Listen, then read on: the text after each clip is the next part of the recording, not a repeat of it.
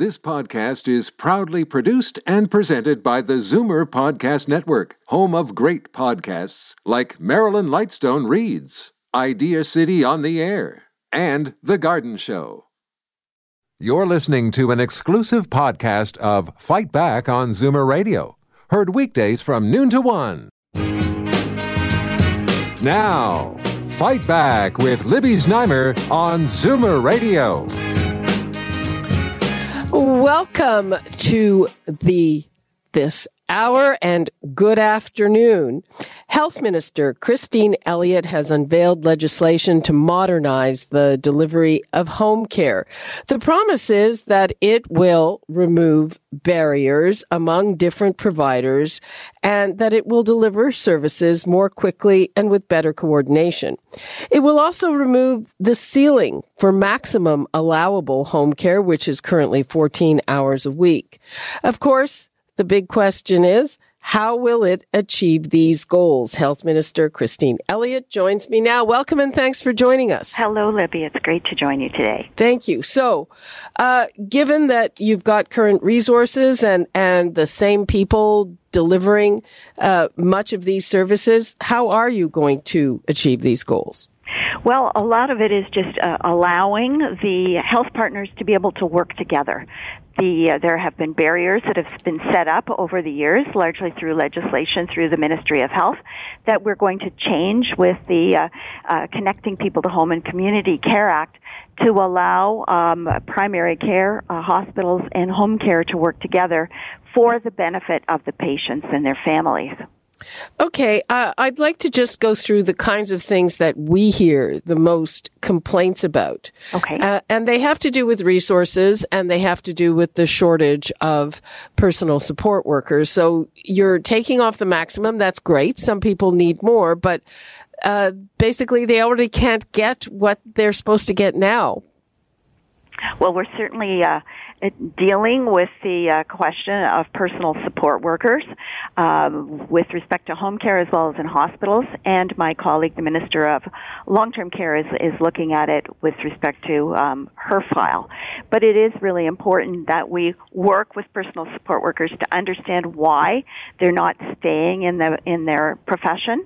Uh, I think there's a, a, number of issues there that uh, we can deal with because we know that we need more personal support workers across the board in healthcare, and we are looking at that somewhat as a separate issue, but of course it does relate significantly to home and community care. Okay, so what, what often happens, this is what people tell us, even say they're supposed to get two hours, the home care worker arrives late and then leaves early because they have another thing to get to, or else they're just canceled completely without any notice, leaving uh, the person stranded because they haven't made any alternate arrangement. So, how would this new system prevent that?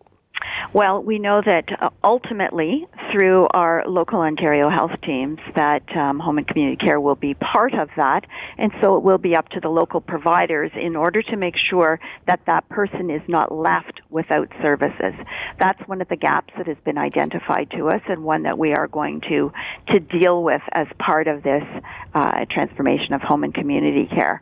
But we also know that when people are leaving hospital and need home care to facilitate their recovery, that often when they leave the hospital, they don't know who will be providing home care, what services will be provided and when they will arrive.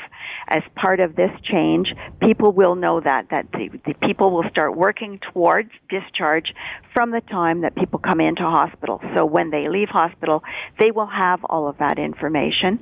Hopefully we'll have met the home care provider before they leave the hospital, and that should deal with a lot of the concerns that people are now experiencing. Now, you've said that in the meantime, uh, your government wants to abolish the LHINs, the local health integration networks that have run this. Uh, they've been widely criticized, criticized as another level of bureaucracy, but it's, it's basically uh, and you've said that they will have to stay in place in a transition. Yeah. But it, it's basically the same people. It even goes back. I mean, remember the community access uh, care was abolished, and I know people who are there in hospital, and there's a person, and the person was a community care access person. Uh, now it's a LHIN person. They call it something else. It's the same person who either says, "No, you're not getting this care." Or uh, you know i've heard, they'll take you into uh, the stairwell. They'll ask you to walk three stairs and they'll say you're fine. You don't need care. Well, the, you're you're right that the LHINs are gradually being phased out. Uh, we believe it's very important for people to have the care closer to the front line, but the LHINs will remain in uh, in position with respect to home and community care and long-term care placement. They will be uh, called home and community care support services, but it is essentially the LHINs. We're keeping them in place right now and not making this change too quickly because we don't want patient care to be uh, compromised in any way. So we need to take these transitional steps in order to make sure that that is going to be in place. We don't want people to have uh, interruptions in care or not have people show up for their care. That is why we're doing it this way. Okay, so there's going to be somebody on site somewhere who, uh, if your your person gets canceled, they will make sure something else happens. Yes, and there will be one number for people to call that they will know that there will be someone there to help at the other end of the line. Okay, I have a question. Uh, you said that there will be these video consultations uh, with uh, medical professionals and caregivers. That sounds smart. Mm-hmm. Uh, but uh, in terms of where does that equipment come from? I mean, a lot of these people who need home care are, are elderly. They don't have even basic computer equipment or know how to use it or want to know for that matter. Yes. Well, that that will be uh, something that the video conferencing can happen, perhaps even with the person being in their uh, physician's office or with their home care worker who can help them connect with a specialist um, at, from the comfort of their own homes. Because I know that in many parts of Ontario, it's very difficult to get in to see a specialist, and it may require hours of travel on very icy roads. So I think the video conferences can be helpful, and that people will be supported in accessing that. They, there's not an expectation that well people will do that on their own. But I think there are other types of um, virtual um, home care that is also very helpful. I have witnessed it myself with a woman in the Sudbury area who had been discharged from hospital, but she had um, chronic obstructive pulmonary disease (COPD), and she was very concerned uh, about her symptoms and worried that she might have to go back into hospital. So she was given a tablet to use where she would uh, weigh herself. They would take her heart rate and so on every day. She was able to do this and um, put this information into the tablet, and she was connected with a home care nurse who was able to tell her that everything looks fine. You don't need to worry, or maybe in some cases you need to adjust your medication, or it could even be that you should go and see your family doctor.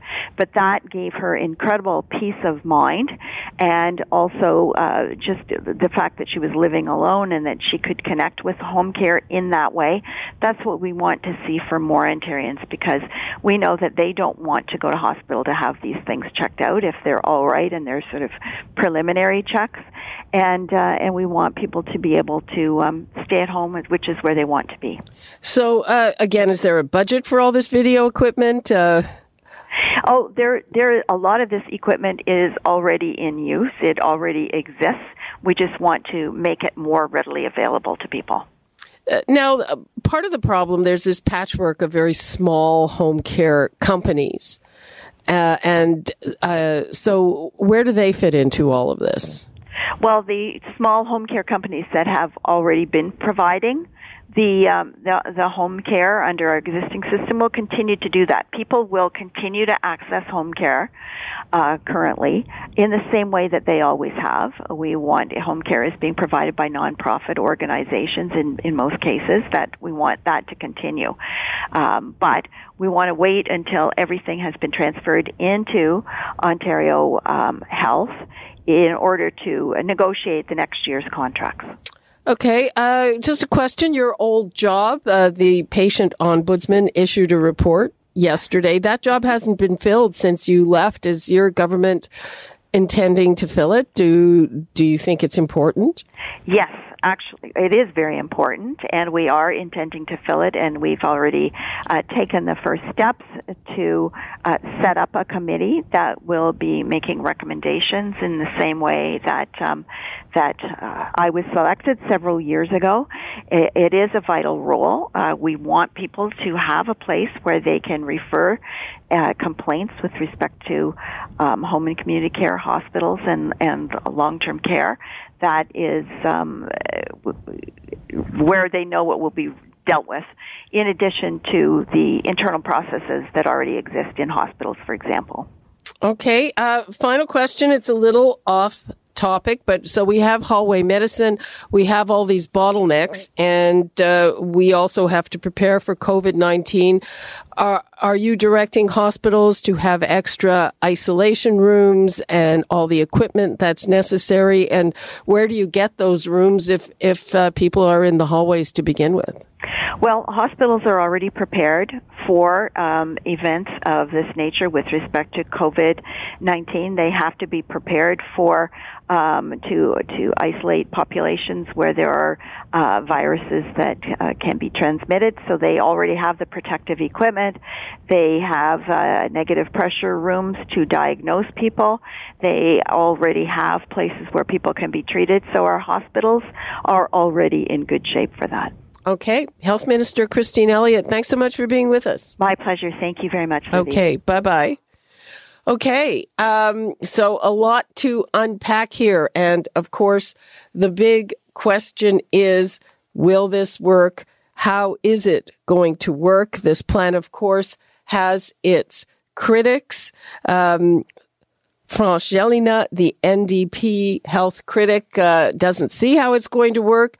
Bob Bell, the former deputy minister of health and CEO of the University Health Network, sees it as regressive because it focuses on patients who are leaving hospital rather than those still in the community.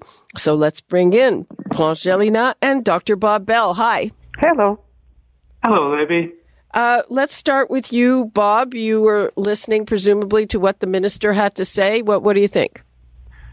Well, first of all, I'm delighted the minister has chosen to stabilize the system by not creating chaos in home care leadership, governance, and administration.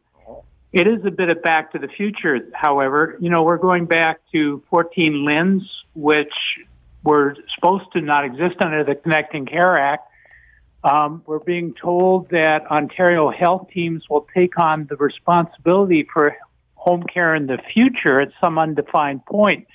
But you know, there are over 5,000 care coordinators in this province responsible for interviewing patients, organizing their home care, and these people need to work somewhere. And currently, Ontario health teams can't possibly employ care coordinators.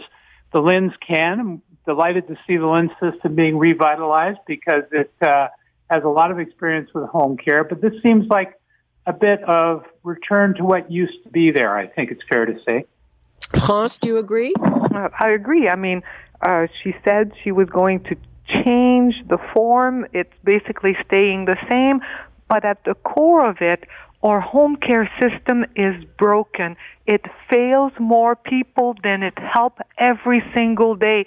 What is the major driver of our failed home care system? They cannot recruit and retain a stable workforce of PSW. Why? Because even if she works from 7 o'clock in the morning till 7 o'clock at night, five days, six days a week, she's not going to make a living wage. Make PSW jobs good job, give them four full time, a living wage, and a little bit of benefit, and problem solve. There are thousands, tens of thousands of PSW who work anywhere but in care because if they work in home care, they will starve. They will live in poverty none of what the minister has put forward uh, goes to the core problems that we have with our home care system. Uh, Yeah, I mean, uh, I've asked the minister about it a few times, and she says, "Well, they are working on it." And, and on top of it, uh, Dr. Bell, I'm sure you're aware of this. That if if they're working for a small agency and they have a client that they see on a regular basis, and that person uh, goes into long term care or uh, isn't there anymore, passes away, unfortunately, then their hours can be cut and they can be without a full time paycheck uh, as meager as it is. Well, you know, Madam Jones has hit it right on the head. There's no point in removing service maximums from regulation and legislation if the people aren't there to provide the service. Well, exactly. I, I can tell you, as a cancer surgeon who's referred a ton of patients to home care, the work that personal support workers do in our health system is the toughest, least respected job. They don't get paid for travel. They only get paid when they're facing the client. And, you know, they are they're expected to work from seven to ten in the morning and from six to eight in the evening and then just go home during the daytime. I mean, this is a tough job that's under respected the last government increased hourly wage for PSWs by $4.50 an hour. However, when we look at the amount of funding that's going to home care, the workers don't see most of it. And, you know, this is a problem. We need to look at the delivery model of home care in addition to the organization. This government spent two years looking at the organization of home care without tackling the major issue, which is how home care is actually provided. That, that's interesting, and you make a very good point because uh, those of us who have had to get private home care, well, uh, you pay a lot, a lot more than what the personal support worker actually gets on an hourly basis. Probably, uh, what thirty, at least thirty percent of that goes to the agency. Oh, absolutely. I, I mean, in in my writing, it doesn't matter the, the care coordinator, and I don't mind if the care coordinator is with your primary care provider, or if she's in the hospital, or if she's I don't care. But it doesn't matter. The care coordinator will look at you and say, "You need help transferring from your bed to your wheelchair. You need help getting dressed. You need help to make sure that you're fed properly. So you qualify for 14 hours of home care, uh, three hours of respite. But we don't have the budget and we don't have the staff, so you get two bats a week and that's all you get. It doesn't matter that she changes the, the maximum of 14 hours because the people who qualify right now in my writing don't. And as we get closer and closer to March 31st, which is the end of the fiscal year, people who used to get, you know, like a full hours of home care every day, their their needs have not changed, but there is no money to continue with the care, so they are down to two bats a week, and that's all you get, no matter what your needs are. Uh, so I want her to address this, uh, transforming the system and getting people to walk to talk to one another. Sure, I'm all for that, but you cannot turn your eyes from, from the urgency of people who want to stay in their home. And I agree with uh, Dr. Bell that to only focus on people who got sick enough to be admitted into the hospital and now need home care is to is to look downstream, look upstream, look at all of the frail seniors who want to stay home, support them in their home in a respectful way. They're not going to end up in the hospital. They're not going to end up in more trouble, but none of that is available to them. Okay, let's take a couple of calls. There's a lot to unpack there. And by the way, that was my first question to the minister. You've removed the maximum, but you don't have people. But let's hear from Joan in Tillsonburg. Hi, Joan. Hi, Libby. I hope my voice carries through. It does. First time, first time caller. Oh, wait a minute. There you go. Welcome. Uh, go thank ahead. You very much. I am 81 years old. My husband's 82. Uh, my mostly caregiver. I have been with the system in the system many years. Now, now I'm under two uh, care partners and paramed. Uh, my morning care partners, 90% successful my paramed in the evening I've had for six months, and I have now missed 46 nights of visits. Wow. And, start, and I was told this weekend by them that I would miss every second weekend because there's nobody to come unless they came at two o'clock in the afternoon to get me ready for bed. Well, at two o'clock in the afternoon, I'm hardly dressed for the day, and they want to come and get me ready for bed. So, of course, I said no. So they told my care coordinator that I had declined service. Well, she knew I hadn't declined service because she knows my situation. I am paralyzed. I have a Hoyer lift. Uh, I have uh, just everything. I don't move anything except an index finger and mostly my tongue. But the mind is still with me. And my husband at 82 suffered through a hernia all summer, bad back, of course, because I'm I'm a light woman, but I'm dead weight, and so to him I weigh 500 pounds, and he's wearing out. And and as Elliott said, or and this third lady, I agree with her 100 percent. They're they're focusing on people that are in the hospital and released. I call myself now a disposable senior citizen. Oh, that's terrible. That's that's terrible. Um, I really appreciate your sharing your story. I think it. I mean, it totally underlines what the problem is that you, all this tinkering doesn't change the fact that there aren't people to deliver those services. Um, Joan, I, I really thank you for your call and all the best. And you sound great, by the way. Oh, thank you so much. And, and you're right. The caregivers deserve more money. Thank you. Bye bye. Thank you. Bye bye. Um, Bob Bell, back to the issue about focus on people leaving hospital, but we have this huge problem of, of hallway medicine, and to the extent that anything might get fixed, doesn't doesn't it make sense to try to fix that first? Yeah, it certainly does. But I think our problem with hallway medicine, um, Libby, is um, it's dangerous to focus your thinking on hospital in that regard. In that hallway medicine is the canary in the coal mine. When we don't have anywhere else to send folks, they end up in hospital to be cared for. And when you look at the 18 to 20 percent of people in Ontario hospitals today who no longer need acute medical care, who could be cared for in the community, you start to say, where is the best place to build capacity? And the best place to build capacity is where people want to be cared for, which is in their homes we have so many options to look at. We have skilled nursing facilities. We have transitional care facilities. We have more creative forms of home care. It costs about $60,000 a year to keep somebody in a long-term care home and probably three times that much to keep someone in hospital who doesn't need to be there. So lots of options. We need to be looking at creative means of caring for people in the community instead of reorganizing, you know, the deck chairs on the deck of the home care ship.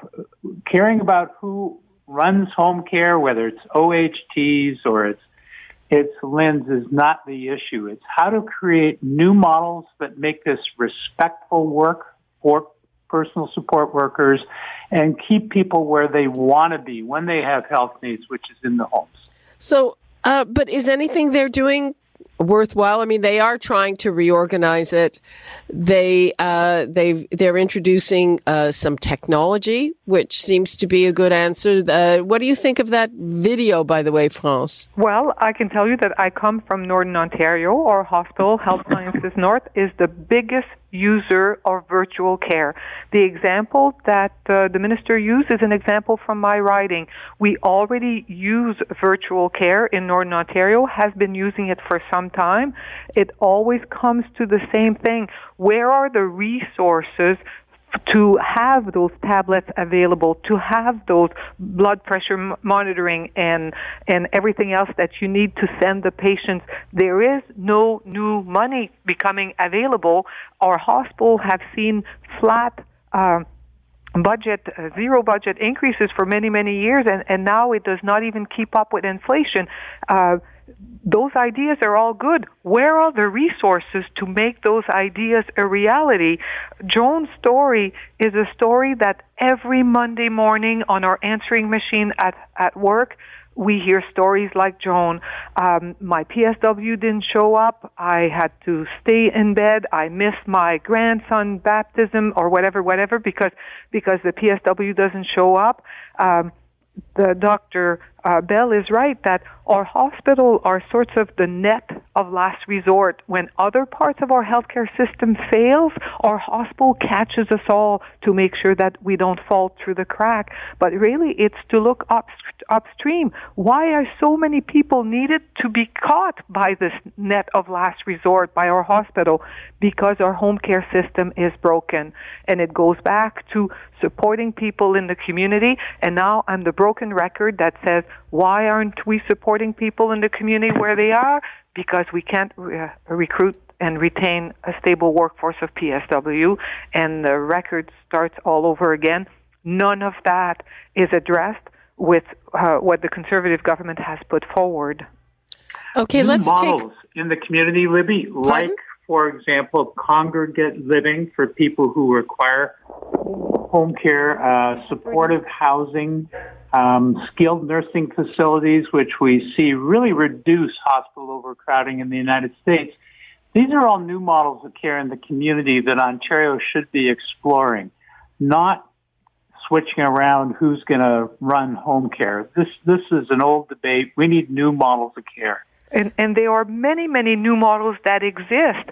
Think of what you could do with $60,000 a year to support people in the community. That's what we pay for a long-term care home bed. Yeah. There are so many things we could do that would be better.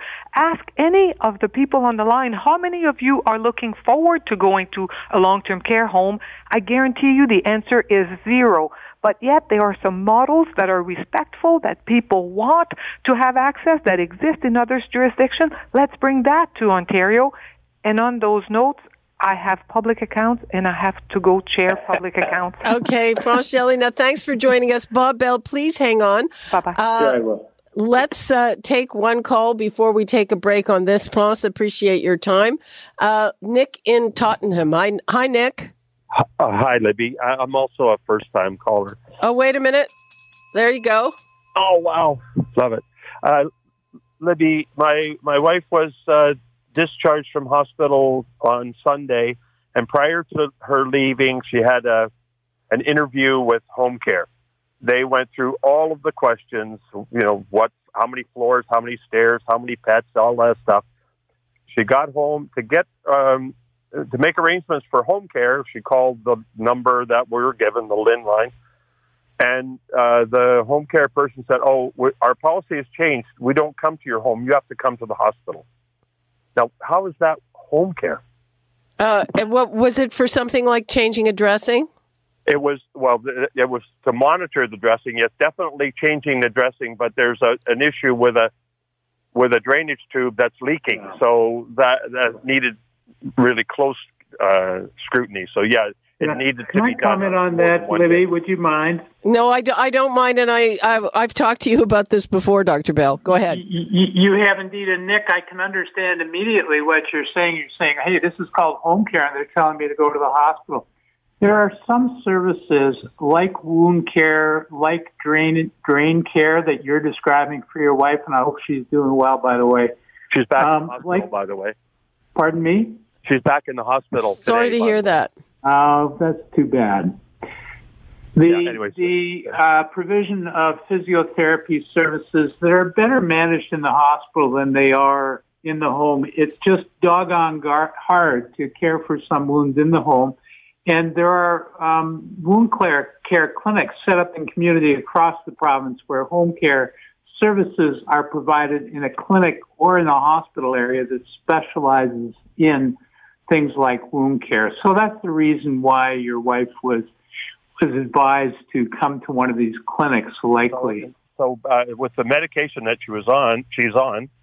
Uh, she's not able to drive, and I have a business that takes me into into the city. So uh, to get her to the hospital can be because we're we're not close can be um, a daunting task, and uh, there's there's no provision for that. Nope. There's uh, it's it can be really really tough. Um, Nick, sorry to hear your your wife is back in the hospital.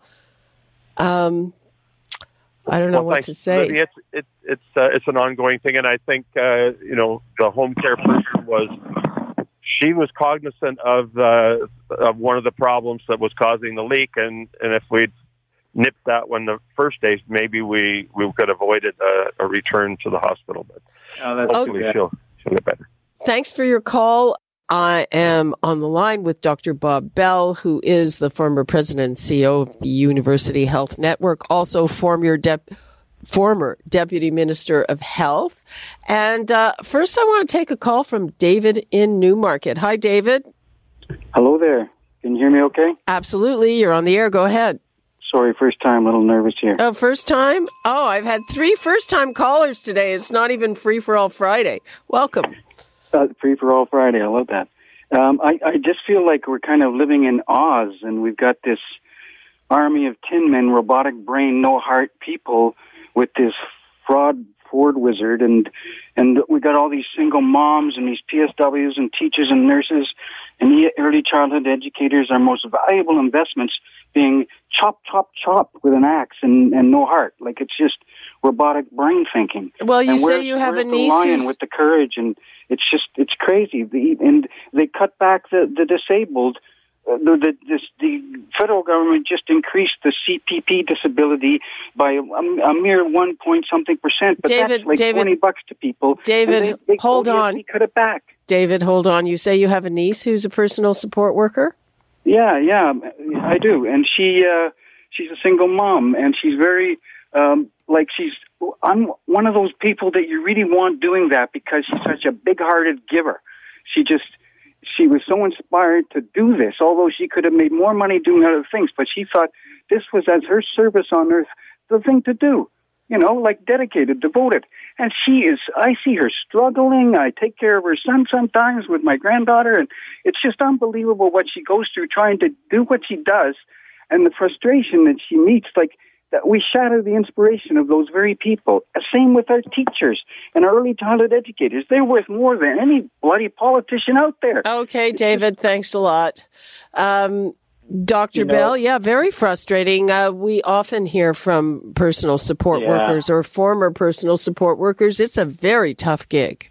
You know, uh, Libby, you and I have talked about this. Um, personal support workers are amongst the most essential and yet unrespected and, um, you know, uh, people who are disregarded in our health system. I mean, these folks go into people's homes. It's it's a it's a job that can entail personal risk going alone into people's homes. It's a job where you don't have any community of support from other workers doing the same job when you're working. Our nurses, our doctors are fortunate. They work in a community of care. Personal support workers go alone into someone's house and try to manage the needs that they have, which can be so difficult to provide in a compassionate way that David's describing. I mean, we need to say thank you to these folks, and we need to think of models of care that can improve their work life. And and uh, what would that be? Well, let me give you one example. I mean, we know that personal support workers in general don't get paid when they travel from one client to another client. And, you know, maybe part of the deal we need to talk about with Ontarians is if you're going to get long-term home care, and the vast majority, as we've talked about before, of home care visits are for chronic care. It's not for people just discharged from hospital. It's for people who need home care for long periods of time. And perhaps we should say to these folks, you know, we'll start home care off where you're currently living, but re- realistically, we need to move you into a congregate setting, not a not a long-term care home or a retirement home, but simply an apartment where we have other folks who need home care, so we can provide services to you in a more rational way for both the worker and for you, so your worker can be there in your home and you have the same worker every day. There are lots of opportunities for this kind of supportive housing model of care that we should be exploring. Not exploring how we manage home care, whether it's LHINs or OHTs.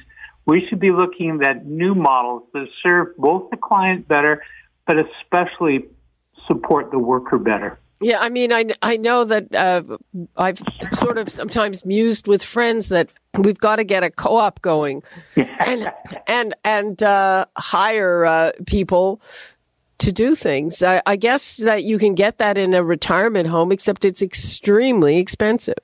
It is, and you know, you know, I think the model that we're looking at is the fact that people need to be responsible for their room and board charges, and the health system will provide for their health care needs with home care.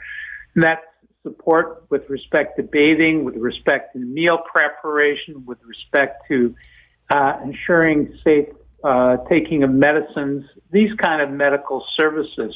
But, you know, when you think about people driving around to actually get to their clients without getting paid for the drive or getting expenses for their automobile uh, trips. these are these are very tough circumstances to ask someone to work in. Yeah, especially at their hourly rate. Um, Absolutely. People, let me give the numbers out again. Want to hear your stories? 416 360 0740.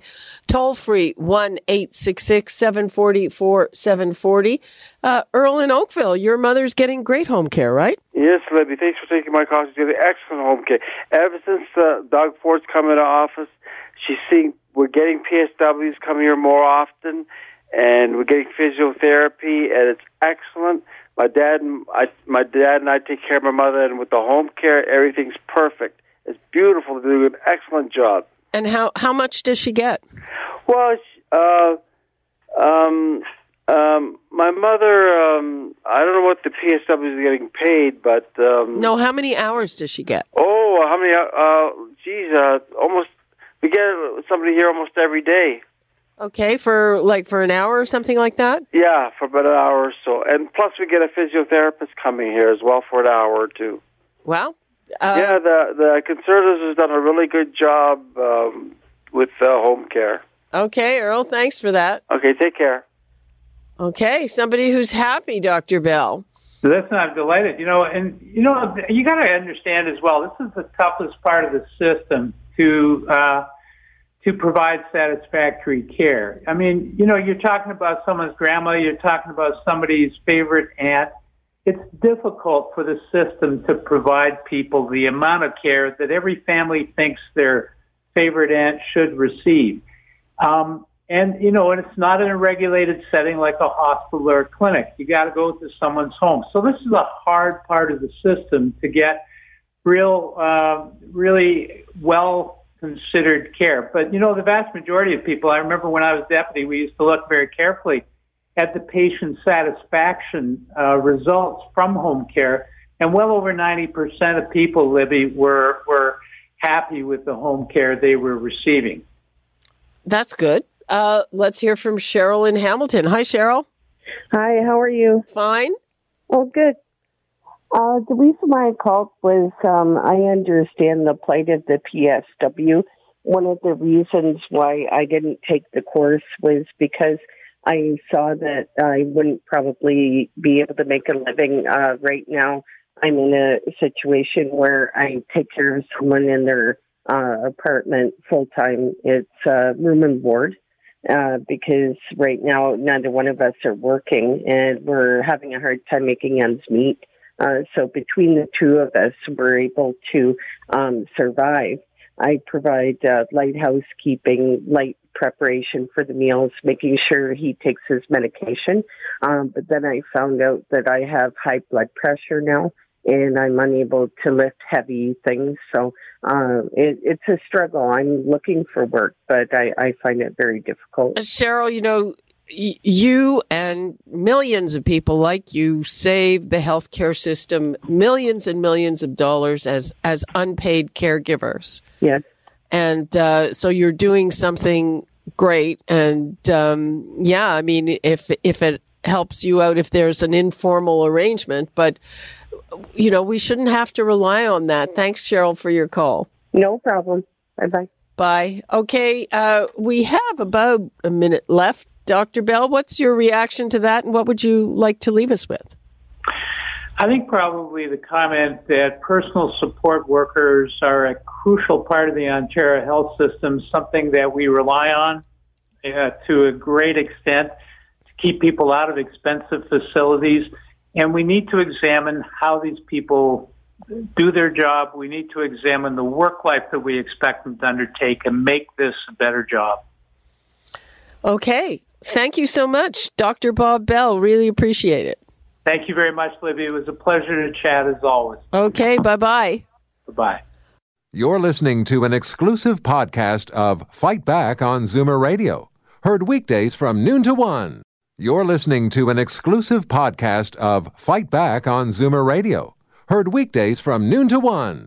You're listening to an exclusive podcast of Fight Back on Zoomer Radio, heard weekdays from noon to one. This podcast is proudly produced and presented by the Zoomer Podcast Network, home of great podcasts like Marilyn Lightstone Reads, Idea City on the Air, and The Garden Show.